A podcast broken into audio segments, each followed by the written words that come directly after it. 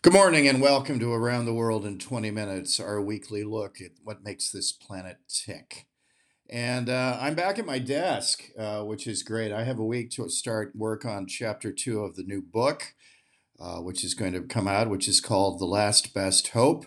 It's a history of American realism, and we ought to have it done in about a year, and I'll be sharing that with you. And again, I when it comes time, please all buy 10 of them.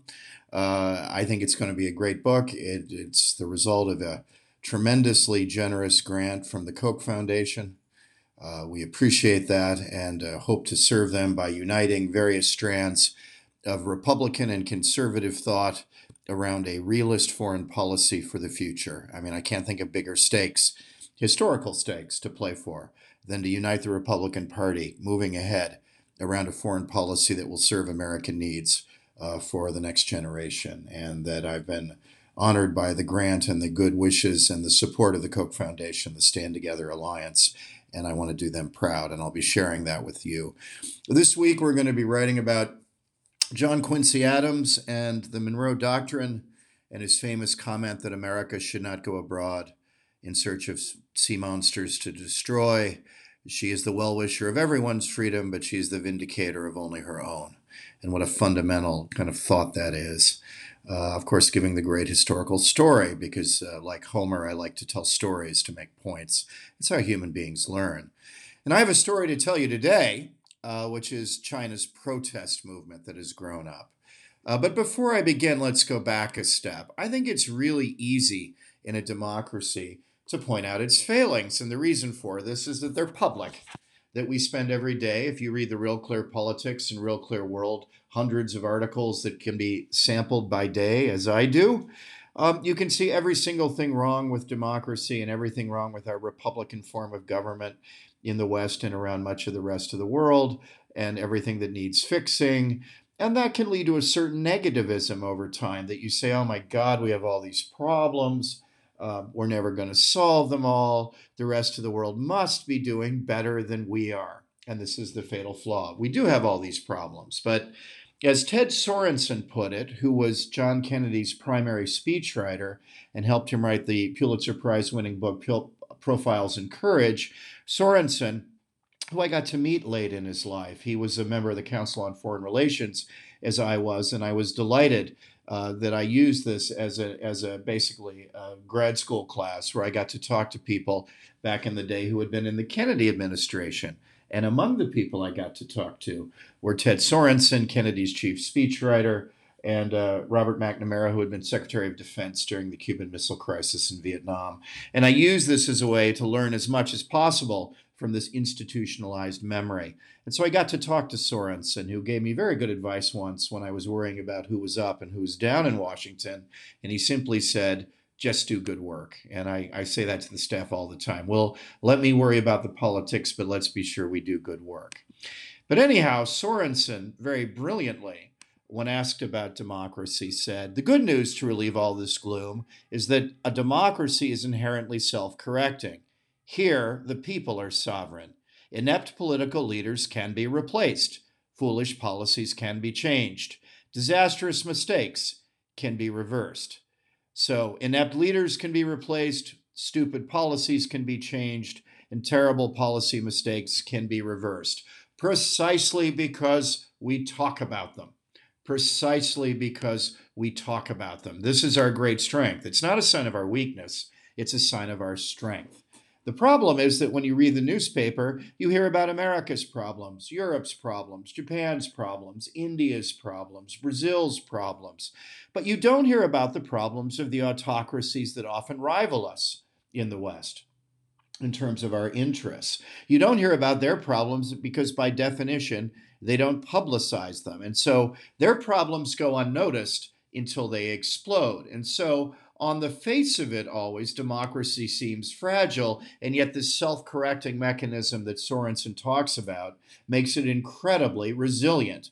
On the other hand, autocracies seem all encompassing and all powerful and tend to crumble and quickly. If you look at the number of autocracies that have taken on the United States in the 20th century, the rogues gallery of the Kaiser, of Imperial Japan, of Hitler, Stalin, and Mao, They've all come up short. Many of them have collapsed, and yet at the time, they all seemed all powerful. And in fact, Mussolini in the 20s won Times Man of the Year up teen times when fascism was seen as the coming thing, much more decisive than our pathetic democratic system. And yet, Mussolini proved to be nothing more than the hyena of Hitler and was easily pushed aside when it came to it. Because democracies are brittle, and in hiding their mistakes, they don't self correct, they don't solve their mistakes.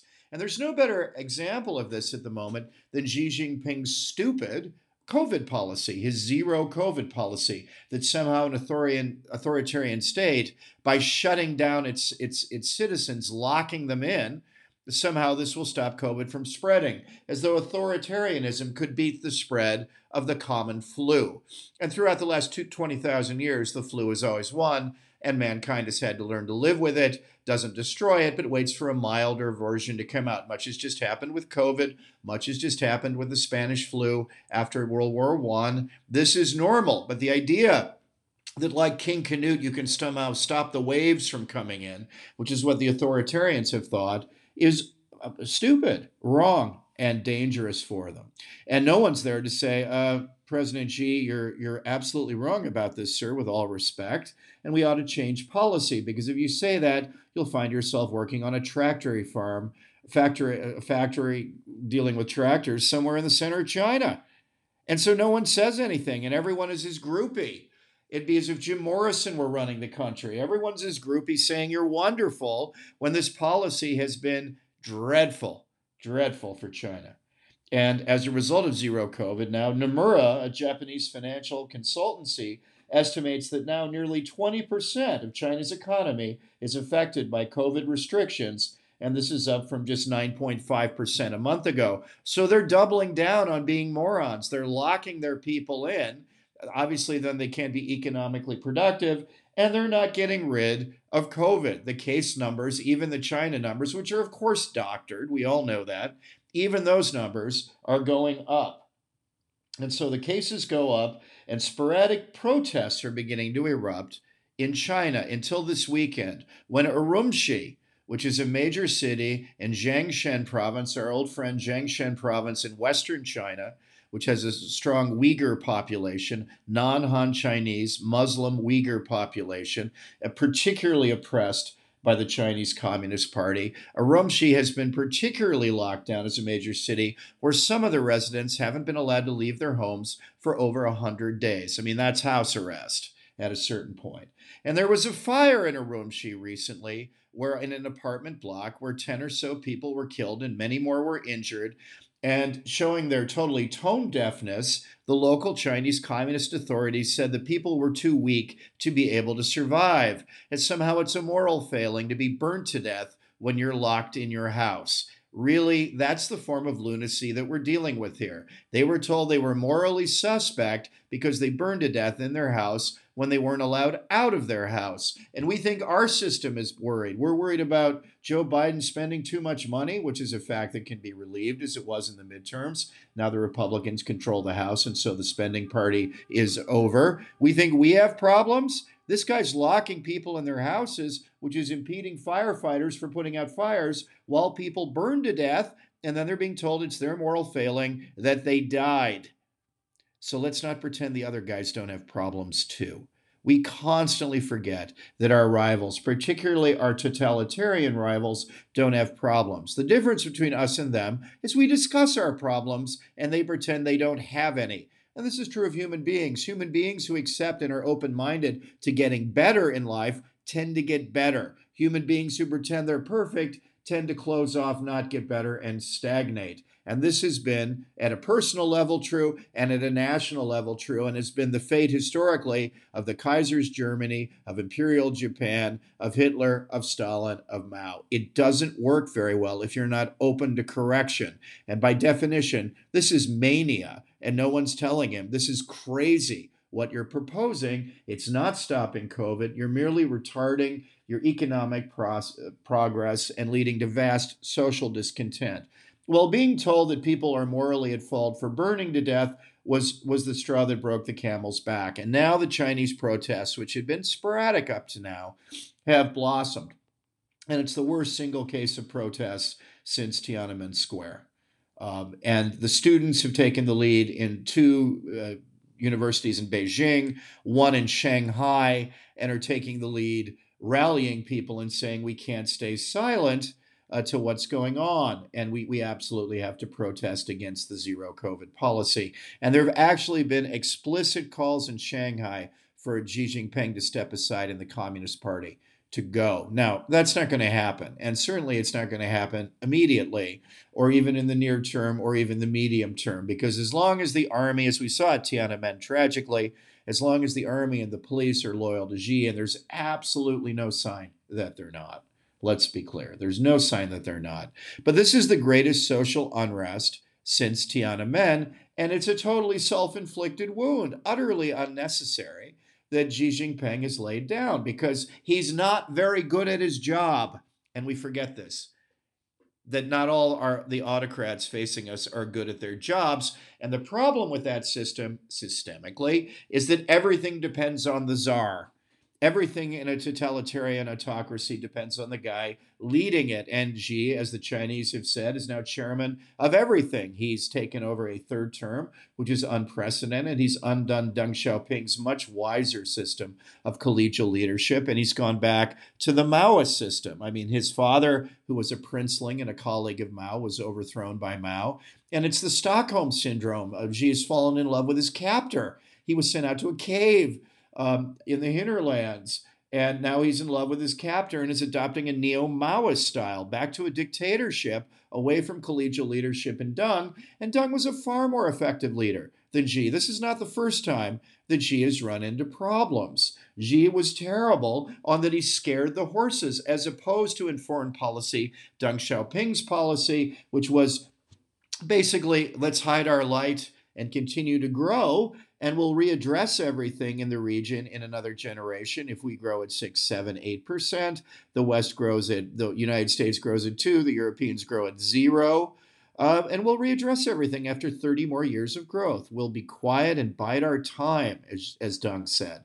And this made sense. The Chinese weren't scaring anyone, yet they were becoming more and more of a superpower without anybody much noticing. And that worked brilliantly.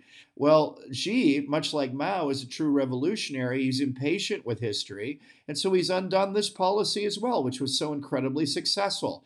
What has he done? He's been impatient with history and he scared the horses in the Indo Pacific. He picked a needless border war with India, thereby terrifying them in the high Himalaya and taking vast quantities of territory along the line of actual control, the, the unofficial demarcation line between China and India, taking territory um, and awakening the Indians that these guys are playing for real, which has pushed them into the arms of the United States, which is not a very smart strategy if you're the Chinese communist leader. And yet he's done that.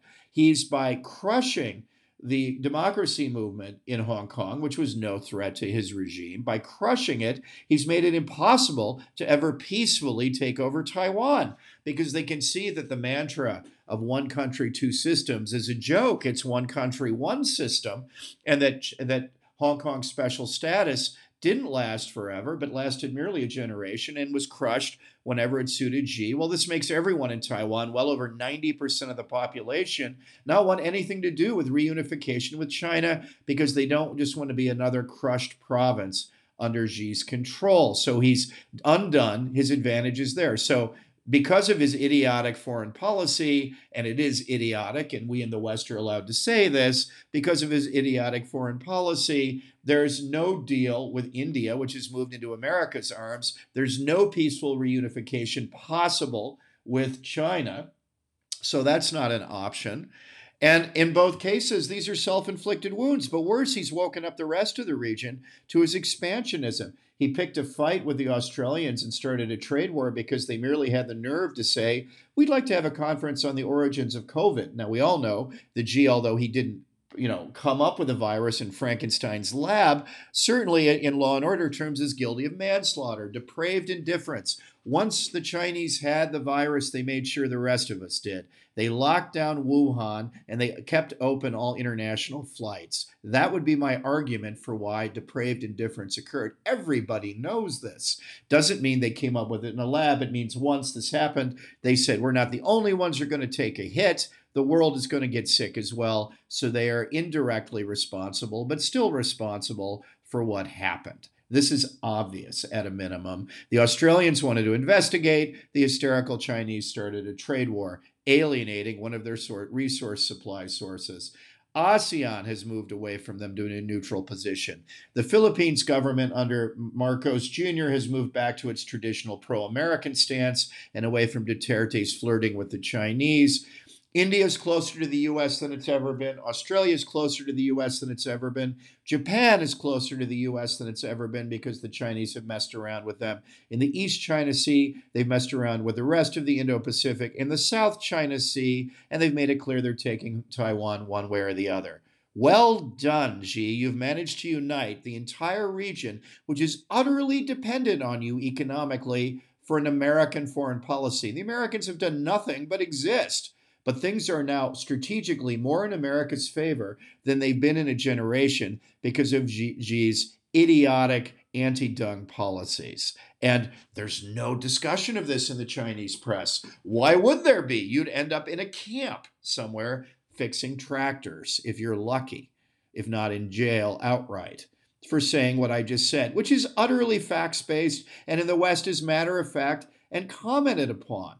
So you've screwed up your foreign policy, you've screwed up your economy, and worst of all, and this is not Xi's fault, this is the, the leadership going way back, you're going to get old before you get rich. The greatest single problem with China is demography. The demographic rate, and again, their number is a joke, it's a lie, it's 1.4 children. It needs to be 2.1, which is the replacement rate.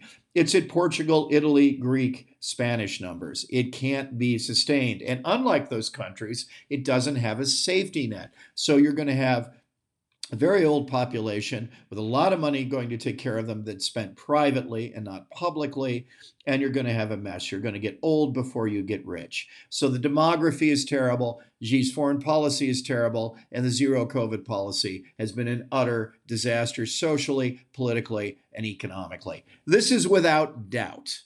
These are facts, and yet you can't say them. If I were in China, I'd be arrested for saying what I just said here, which is matter of fact among people who study this stuff like I do. And this is the great problem with autocracy. Xi's policies have been ruinous. I would argue, on the other hand, Deng Xiaoping is the greatest and most important leader of the world in the 20th century that nobody knows much about in the West. And I wrote into Dare More Boldly my last book, the one before the new one, The Last Best Hope. I love the title, by the way, which is from Lincoln. Uh, we see what's going on here that that Deng has been a great man and Xi is an utterly mediocre leader who is piggy and taken over power and his skills aren't up to it. That doesn't mean, by the way, because China has problems, we shouldn't be worried about it.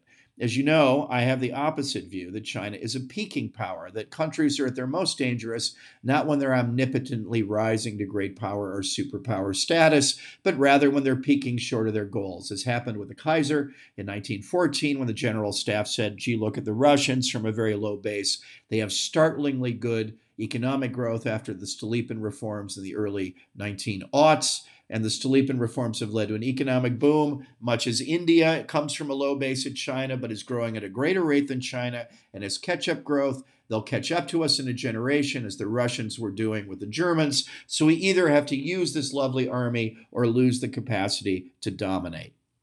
And so he used it.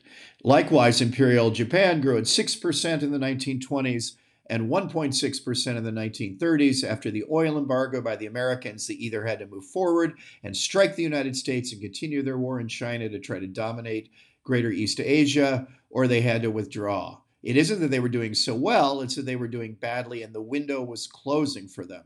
This is what it is to be a peaking power, and dangerously, Xi Jinping's China is a peaking power. It hasn't reached the standards of the United States. It hasn't effortlessly moved up the value chain yet for Herculean efforts, but has yet to do so. And instead, it's stopping short. It's a superpower, but it can't even dominate its backyard. This makes it dangerous. Peaking powers tend to strike out while they can.